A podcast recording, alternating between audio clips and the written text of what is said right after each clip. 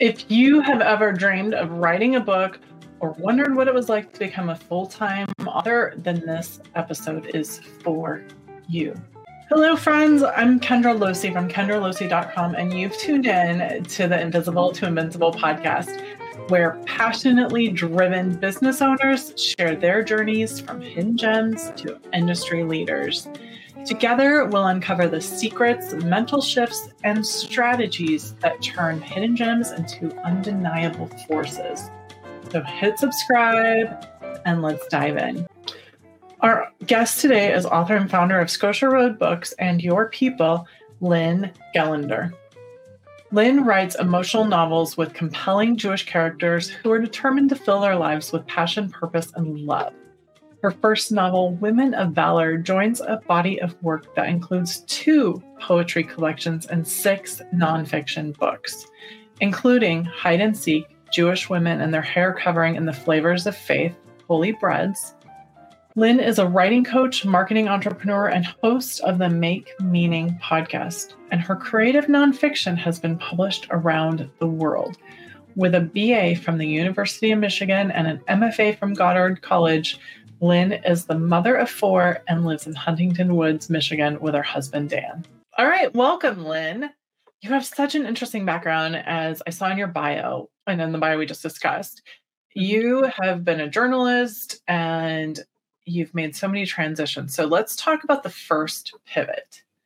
Can you tell us a little bit about where you were, what your mindset was, and and what made you decide to move back to Detroit from New York and and leave all the you know, yeah, leave all the glamour of New York and DC? so it's not as glamorous when you live there all the time. It's just really glamorous when you visit. But I missed the friendliness of the Midwest and a little bit slower paced from the East Coast.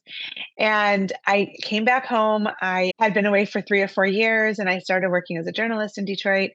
And after two years of that, I went freelance and I I just you know my salary was my salary was low to begin with and it wasn't really climbing and i wanted to freelance just to make some extra money and my editor wouldn't let me so i said well okay i think i'm going to go out on my own and so that first year that i was freelance i tripled my income which tells you two things how little I was making and how mm-hmm. scrappy I am. Mm-hmm. And so I freelanced for 10 years. And I also did my, when I was in DC, I did my MFA in writing. So it's a mm-hmm. master's of fine arts in poetry. And that enabled me to teach at the college level. So I was mm-hmm. a journalist, um, freelancer, and I was teaching college classes as well. And then in, somewhere in there, I got married, I had kids, and I was doing all this at the same time. Mm-hmm. In 2007, I decided to leave that marriage. My kids were very little when I filed for divorce. They were like one, three, and five at the time. And I was still a freelance journalist, but if you remember what was happening in 2007, 2008, lots of industries were really affected by the mm-hmm. economic crash, and journalism was one of them. And so I thought, mm-hmm. well, if I'm going to divorce this husband of mine who was a musician, so do the math, you know, I probably needed a little bit more reliable income. So I created Your People, which is a marketing and public relations company. And it was really driven by this need of my own to figure out how to support these kids using the skills that I had. And I figured if I could tell stories and help with the content and, you know, navigate media, but for companies that would pay me, I would have a, a more successful path. And I did. So I still have that company. I did downsize it a few years ago when I decided on the next pivot, which was to really focus on my writing full time. And so I wanted to make my writing and writing books a priority. And so I, I let go of some clients. I really flipped my schedule so that the first part of the day when I am most creative and most successful, I'm writing, and then I meet with clients and teach classes in the afternoons. And so those th- that was sort of how I I pivoted just to get back to where I always wanted to be. But I'm like, well, I was approaching 50 and was like, well, when am I going to do that? You know, I had eight books published as they were projects on the side. They were never my my top priority so it was like, oh, I had a labor of love. I wrote a, a, book and somebody published it. Yay. I never had any hope of making money from them. And I just, it was such a side hustle, I guess, not even a hustle, that I, I said, no, I really want to make money first and foremost from writing and not as a journalist, but as an author. And so that was the, the pivot that I made recently. That's amazing. One of the things that I've been talking a lot about lately is that it's never too late. I hear from right. so many, particularly women, that, you know, as they're like late 30s, it's starting to think about like, what do you want to do? Yeah. And what's yeah. left of your career and yes. that second half or midlife or whatever, whatever word you want to call it. And so yeah. it's fantastic that you made that decision. How hard was that decision to make? Was it easy? Was it hard? Well, you know, I've been an entrepreneur now since 1998. And so I have spent most of my life depending on myself to earn income, and I've mm-hmm. been really successful. And, you know, my late father was a big advisor to me about this. He was an entrepreneur as well. So whenever I would panic or worry about losing a client or what if, you know, all of those fears, he would say, do the work and there will always be work which is true. You know, just do what's in front of me. And if I had a client that annoyed me or was difficult, he's like, take the money, do the work. Just, you know, like, just do it. And so I knew I was good at planning and strategizing and everything I've done, you know, I've planned it out and then I've been successful. So I figured, why couldn't I be with this? And I know, you know, lots of people will say things like, oh, it's so hard to make a living as an author. Well, I think it's hard to make a living at anything that you set out to do. And I built a business from scratch when the economy was crashing and I was getting divorced and I couldn't sell my house. And, you know, like, and I, I, I made so much money that first year that I like owed the government in taxes. And my dad said, it's a good problem to have, you know? So, like, I knew that I could be successful. I just had to plan it out and have a strategy for it. And, you know, keep in mind, I'm not only writing, that's the goal eventually, but that's the top priority. I figured if I don't give it my all, then I don't know if I can actually make it as an author. And so it's, you know, authors are successful when they write book after book after book. Right. It's not just a one hit wonder. And so I'm still teaching and I'm still working with a few marketing clients, just a few, just for that bread and butter income to make that transition happen, which is what I did with the first pivot. I kept doing my journalism while I was building the business. And then I got to the point where the business was successful enough that I could let go of the journalism. So it's a similar type of thing. I have so many questions for you, but my, my first question is so I personally have gone through halfway through an MFA in creative writing. I was working at university and so I could take classes for free. So uh-huh. I was able to get halfway through it and I absolutely loved it because I also wanted to be able to teach writing and not just uh-huh. marketing at the university yeah. level. Yeah. Why poetry? So it's really funny. I when I moved to New York City, I was 22 and there was a woman also from Michigan about 10 or 11 years older than me through friends of friends of friends who invited me to her apartment every Tuesday she had a writers workshop. And I was the youngest person there. There were people in their 80s, people who worked for the New York Times. It was like amazing. I was like in awe every week. And they would bring we we all would bring our writing and workshop it and people would give you feedback and mark it up and whatever and i just got really into writing poetry and so when i was applying for grad school i thought you know i've always wanted to write fiction which i'm doing now but i do think it took me a couple decades to develop those skills so mm-hmm. that i was a strong enough writer to write what i think is good fiction nonfiction I was doing as a career. You know, I had a degree in journalism from undergrad. So for an MFA, I wanted to get, I wanted to be in the creative writing world. And yeah. creative nonfiction wasn't as big then as it is now as a as a focus in MFAs. But I just I wanted I wanted that spareness. And I do mm-hmm. believe that my journalism and my poetry inform each other. So like my articles, my essays that I write, I write a lot of creative nonfiction now, are very poetic my poems are people have said are very journalistic they're very like reported you know but there's still like poetic and lyrical and whatever and now that i'm writing fiction i find that both of those things are true in the fiction and so that's why poetry and i will tell you that my master's thesis was a manuscript of poems and it was accepted by a publisher before graduation so i arrived to graduation with a box of books which was really really cool so yeah yeah. That's amazing. That is awesome. Yeah. What a great feeling that must have been too. It was really cool. Yeah. You're like, see, MFAs can pay. exactly. I don't really know that you. I made anything from that, but it was very cool. yeah. Um, one of the things that I really think is interesting is as an author, I'm going to focus on you as a full time author right now, and we'll talk about the um, publishing and Scotia Road books in a minute. Mm-hmm. But how would you say you're all of that your approach to marketing and storytelling has helped you build a personal brand because one thing as an author is they need to know who you are yeah yes that's a great question and i actually help a lot of writers with author branding and you know strategy and everything i sat down to think about you know well, what do I want my novels to focus on? But also, what has my writing up until now been? And mm-hmm. there is a thread of consistency running through it. And I write a lot about my Jewish identity, which mm-hmm. has gone through the spectrum of Jewish observance. You know, I grew up very secular, going to a Reform temple.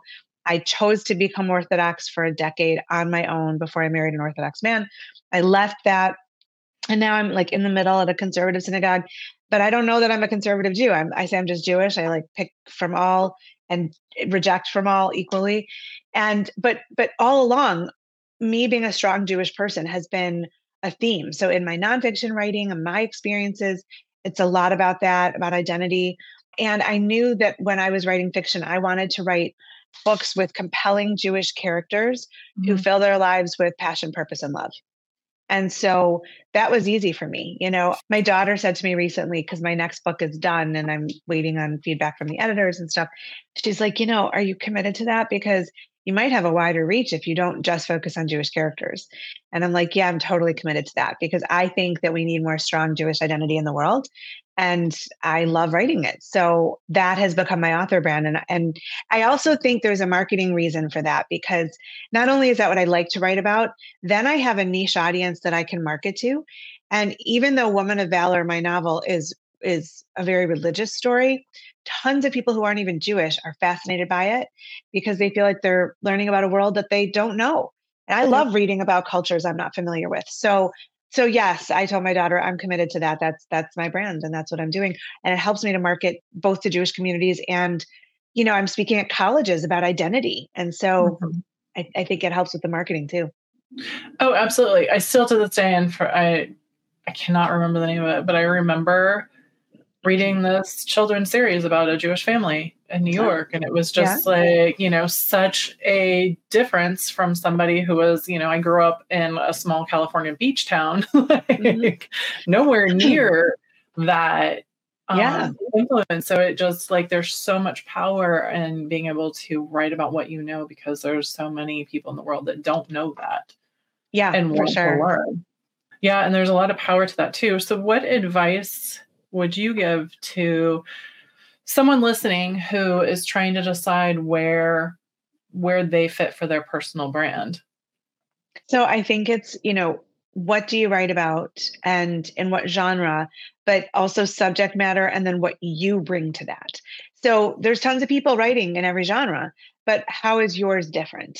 Mm-hmm. And and I think that's where you start. You know, there's lots of fiction. There is Jewish fiction out there. You know, my fiction has strong Jewish identity. It has a lot of passion. So it's not it's not too spicy. Well, it might be spicy. I don't know, but it is. There's that's in there. It's not really pristine. And there's suspense, you know? So like and and I see that in everything that I'm writing. And so I think it's what do you bring to the subject matter and to the genre? And that's really where you start.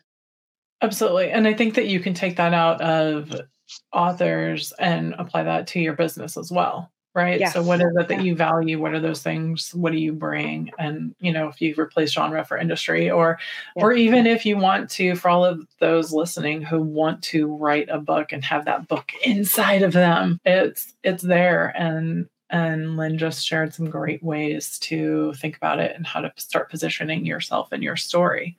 Yeah. One of the things that I think was interesting is you mentioned before we started about, or maybe I read it in one of your in your bio is that when you started to tell your own story is mm-hmm. where mm-hmm. you were able to start shaping more about what you wanted and more making those connections with people that are so critical especially in today's age can you talk a little bit about that and how you decided what to tell and what not to tell well, you know, it's interesting because a lot of people think that Woman of Valor is about me when I was Orthodox. And I'm like, it's not, it's fiction. And so, yes, I was Orthodox for 10 years. I have experience in that world. But the world I created, I mean, some of it I know, but some of it I had to research because it's not even the type of Orthodox community I was in. And so I think that we all bring parts of ourselves to writing, but then we have to supplement with what we don't know by doing lots of research. And there's a lot of things in Woman of Valor that have nothing to do with me. But I'm very open about my experience in that world. And I think a lot of people are fascinated by it. I've always been a very open book. So I'll write candidly about things and I no question is nosy. You know, when somebody says, I don't mean to be nosy, but I'm like, I wouldn't even think you were. Because I was a journalist for a long time. So it's like in my blood to be nosy, you know? And I just think that it's fascinating to learn about people. Mm-hmm. And so mm-hmm. I'd better lead by example. So I'll talk about my experience and my personal life, not everything, but a lot. And then, you know, it's usually reciprocated and then you get to know people on a deeper level. So I think that's really what makes life special. I mean, that's what it's all about. Absolutely. I totally agree. And so it's one of those things when I see business owners holding themselves back and hiding behind a logo in their business. And I've been guilty of this too. I was in cannabis and an industry that didn't quite fit, although it fit my purpose and my values. And it's one of those things where when you can step out from behind that and actually yeah. start sharing more as a business owner or as an author, as you know, as yourself as a brand, you yeah. can take it and pivot and move wherever you want to move because you're the one that's built the reputation around yourself. You're right. the one people are connected with. They're not connected with your business. They're not connected with your brand. You know, for you, they're going to connect with your books and connect with you through your books. So let's talk a little bit about Scotia Roads first. Road, sorry, Scotia Road Books first. Yeah. And we'll sure. talk about Woman of Valor. yeah.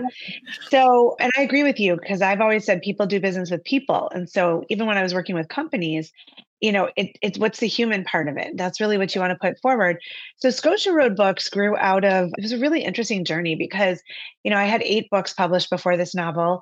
They were all published by publishers, and that was great. So I know that my writing is at that level that it's you know is validating that people chose me and and published my books. But I started to query, which you know is to send out letters to agents and to publishers for Women of Valor. I even was offered a contract by a publisher it wasn't a great contract, so I turned it down. And a lot of agents read the full manuscript and they loved it. They loved the writing, they loved the story, but there was always a but. Mm. And I didn't give it that much time. And I have friends who have published in all different ways. And I spoke with one really good friend who has six books. Two were by publishers in the UK, and four were by a press that she started with her partner. And I asked her about it, and she said to me, Well, do you want um, to sell a lot of books or do you want to make a lot of money? And I'm like, well, I kind of want both, you know? and she said, I don't think you can have both. She said, if you have a mainstream publisher, you might get 10% of the profits, but you you'll the book will get out there more, you know, because they have a bigger platform. But if you publish it yourself through your own publishing arm, you can, you know, you can make as much money as you want. It's all up to you. And I thought about that and I thought, you know, I have like 15 years of a marketing expertise behind me. And I've been accepted by publishers. So I know that I'm good enough. And I've had that experience. And every friend that I have that's by a big New York publisher, they have to put their own money and time into mm-hmm. hiring a publicist or doing their own pub marketing. So like it's it's not like they just do it for you. So I decided that I wasn't going to keep querying. I was going to put out Woman of Valor on my own. And I decided I didn't want it to just say, you know, Lynne Golodner books or something. I wanted a press so that I could help other women over 40 navigate this whole system. And I decided to make it hybrid so that, you know, people come with some skin in the game, they pay an upfront amount, it's not that much, and we take care of all of the packaging and all that. And then we can coach them. We have coaching packages to teach them how to market. You know, it's not something I really want to do for people. I want to empower them to do it themselves. So that's how Scotia Road Books came to be. I happen to live on Scotia Road. It's also the ancient Roman name for Scotland, and I have this fascination with Scotland. And if you look at the logo, it's a book, but it is also like a journey. I like mm-hmm. the idea of the road because the whole idea, not only of a book, but of your publishing career is this journey that you're on. And so that's really where Scotia Road Books came from. I love so many things about that. I was published, I helped write or co authored Digital Etiquette for Dummies last year okay. with Wiley Publishers. Cool. It was a great uh-huh. experience. Uh-huh. I've always wanted to write a book. I never in a million years thought it would be about digital etiquette, but it is. and here we are. And it's, but it was, I think, more what I took away with it, what from it was the process. One, the uh-huh. like confidence of I know I can do this. Yes. Right. Yep. And they gave me a clear path on how to do it. And two, like, okay, yeah, now that I know I can do it, what what am yeah. I gonna work on next? Right, right. And to your point, self-publishing, you know, publishing there's there's pros and cons of both.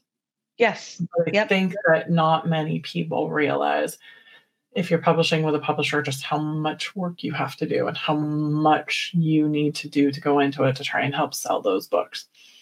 Yes, and also the publisher can ask you to make significant changes to your story and I really didn't want to. I knew that I mm-hmm. had a good book. I had I hired an editor, hired a proofreader. I was really meticulous in it. It's not like I said, "I'm brilliant. This is the best thing ever," and put it out there, you know. So I'm really meticulous in that way and I also am impatient. You know, I'm 52 years old. I want to write a book a year for the rest of my life and I really don't want to wait two, three, five years before a publisher is going to put it out and I want to do it the way that I want to do it. So that was really the ultimate decision. And I have loved, I've loved the process. It's been so fun to do, you know, the the layout, the cover design. I worked with this amazingly talented couple in England, and I can't wait to work with them on the next book. Mm-hmm. And so, like, it's just been fun. You know, it's it's just been a really, really fun process. Yeah. That's awesome. That's awesome. And is it is fun to help other women go through the process too? Yeah, I mean, I think that women over 40 and I'm over 50, you know, you sort of come into your own and you know who you are, you know what your voice is and what you want to do. And I teach a lot of those women. And so I just wanted to make, I used myself as a guinea pig so that my process could help them make it easier. And so, yeah, it's really great. So, one of the things that I think, and I'm going to read this because I think your tagline is so powerful here the tagline for Scotia Road books bring story bring strong stories and stronger voices to a market that often overlooks this powerful population. And so my question is, how do you believe the stories of women over 40 can contribute to societal change, business change, and just challenge some of the stereotypes? Well, that's a very, very big question. it is a very big question. I'm focusing on the same audience, and that's who I'm working with as well. Yeah. Uh, I can tell you my reasons for focusing there, and I'd love to just talk a little bit about it. yeah. While, while yeah, you think sure. about the question. Yeah. Yeah. Yeah. Go for it. So, my focus is that one of the things from a business perspective is I've been in marketing my entire career. And I've gone to so many conferences. Like I've won national awards, but when I go to conferences and when I look on YouTube and when I look online, there's either, you know, all men, right? Like I remember being at a conference in 2011 and I just found out I won the national award, but I was at a different conference. And okay. I and they said at the conference, all right, we have the best and most brilliant marketers in the world on stage here. And then they introduced five white men who, you know, were all 5'10, you know, and yeah, great. I'm sure they were brilliant. But in an audience with 75% women, I was yeah. livid. I was like angry texting. I mean, angry yeah. tweeting at that point. Yeah. And I see it on YouTube. I see it on podcasts. I see it on book reviews and I mm-hmm. see it. And then when I start to talk to other women, they're like, oh, well, that's a young person's like social media, video, all those things are for young people. I'm too old. Mm. And it drives me nuts. And so the fact that people, that women can't get out of their own way to see their own value. Yeah. Set me on a journey of mindset work. That's where I'm coming from. Yeah. I'd love to hear. I just think that women over 40 are really powerful and and know themselves and have done amazing things you know regardless of what it is it's and women women really do i mean i think women rule the world to be honest mm-hmm. you know there may be men who are in front facing positions but it's the women who actually get things done and come up with you know more bridge building ways of doing things as opposed mm-hmm. to really harsh aggression you know i think mm-hmm. the state of our world politically is because it's dominated by men who just have very big egos and I think if women were in charge of this, I don't think we'd be in the situations we're in. But I do think that most w- women who are 40 and older today were raised with these voices in their heads that said, you can't do this, you can't do that. For me, it was, you're a really talented writer, but you can't make a living at writing. Mm-hmm. And so it's like, well, just do it on the side, nice little hobby, but do something that's gonna that's gonna amount to something. And I can't tell you how many women come into my classes. I teach a lot of writing classes who say, I always wanted to write, but. And there's some version of that voice in your head that that comes out after the but. And so i think that you know we have to the first step is confidence building. So it is a mindset thing.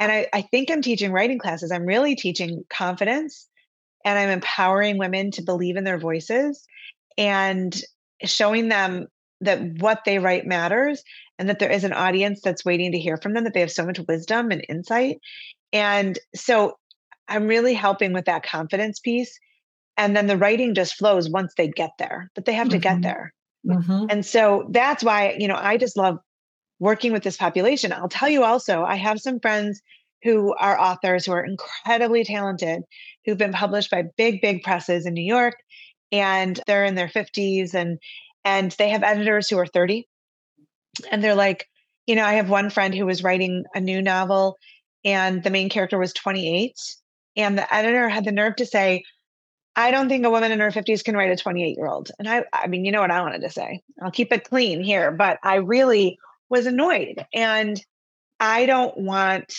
i want to provide an option for women who don't have to face that you know who can who can be supported from step one and go all the way through with people believing in them. Not thinking that their age is a detriment you know like mm-hmm. it's really great when you're young. I mean there's a lot of things you can do but you don't have the wisdom and the experience and the foresight to like really be strong like you are when you're at this age. So i think it's totally pretty important. Totally yeah. agree. Totally agree. And it's it's so interesting because one of the things that I've been watching is there's a person on a woman on TikTok, and she's been putting a call out for like I want to li- I want to read books any genre where the character is over 30. Yeah. Because that, you know, and for me, I'm like, I don't, I'm not married. I don't have kids. So when I get yeah. like the books that are overly mom books, I'm like, oh, where am I? Right? Like, yeah. you may not like Woman I? of Valor. What'd you say? You may not like Woman of Valor. It's very mom focused, but which is great. And that's so. that's the majority. So it's hard to like, okay, how do I? You know, I don't need to see myself exactly, but at the same right. time, like it'd be nice for the person to not be like finding the love of their life forever at 22 or yeah. you know saving the world at 24 like right. where's the average barbie where's the yes well my next book the uh, one of the protagonists is 30 and she's only just starting to figure herself out and she only falls in love so like you know there's no kids there's no momming any of that so yeah i know i, I completely just like hopefully i didn't dissuade a bunch of people to no, listening to me because it's not it's just it's it's the uh, like the world's changing and there's yeah. a lot of articles now about women not wanting to get married and not wanting to do these things and make these decisions and you know, whatever that identity is that we have for ourselves that we decide that we want to lean into. Yeah. And, and for the life we want to create for ourselves. Yeah. It's really powerful. And if you're not seeing yourself out there, Lynne is yeah. a you are a fantastic example of making that yourself. Thank you. Thank you. I really appreciate that. Absolutely. Absolutely. so before we wrap up, I want yeah. to give you a chance to talk about what you have going on with Scotia Road Books, what you, when your next book is coming out. You guys, um, those of you listening and watching, Women of Valor is right behind and You can see it behind her. It's now on Amazon. We'll put that link Noble, in, everywhere. Yeah, everywhere. We'll put that in the link and those links in the notes as well. Tell us a little bit more about what you have coming up, what you're where they yeah, so you? my next novel is done and I've been through two or three revisions already. And I just gave it to the my two final readers that I give it to before I put it out in the world. So I may have another revision ahead, depends what they come back with. But I'm looking for a 2024 release and I don't yet know what month. I'm just trying to figure it out. So I learned the hard way this year that I should not do a lead a writer's retreat, speak at a writer's conference, and launch a book in the same month. That is hmm. also the Jewish holidays. Really, mm. really dumb. So so I have to figure that out for next year. So I have I always lead writers retreats. I have one in September, one in October of 2024. And so this book will come out at some point, but hopefully not in those months. And so yeah, I'm really excited. And then the next thing for me is to start writing the next book. And I have like a document with books I want to write, and I'll have to go back to it and see what grabs me and start planning it. I did learn from writing Woman of Valor, I am a pantser and I need to be a plotter. And so I taught myself how to plan out writing the novel. I spent a whole month planning out this next novel, and it made the writing so much easier and, and more fun, less stressful. So, whichever book is next, I'll start plotting it first. That's amazing. Absolutely. If you want to connect with Lynne, all of the links are in the show notes. And Lynne, thank you so much for being here. And, and it's just been a pleasure. Thank you. Oh, it's been awesome talking with you, Kendra. Thanks so much. All right. Thank you for joining us today. And remember, at kendralosee.com, you can find business visibility, strategy, and coaching, and our upcoming Invisible to Invincible Lab, a mindset and marketing course designed to bring clarity, confidence, and consistency to how you and your business show up. We're all about passionately driven entrepreneurs guiding you to success in both business and life because it's never too late to make your business and career work for you and not the other way around. Until next time.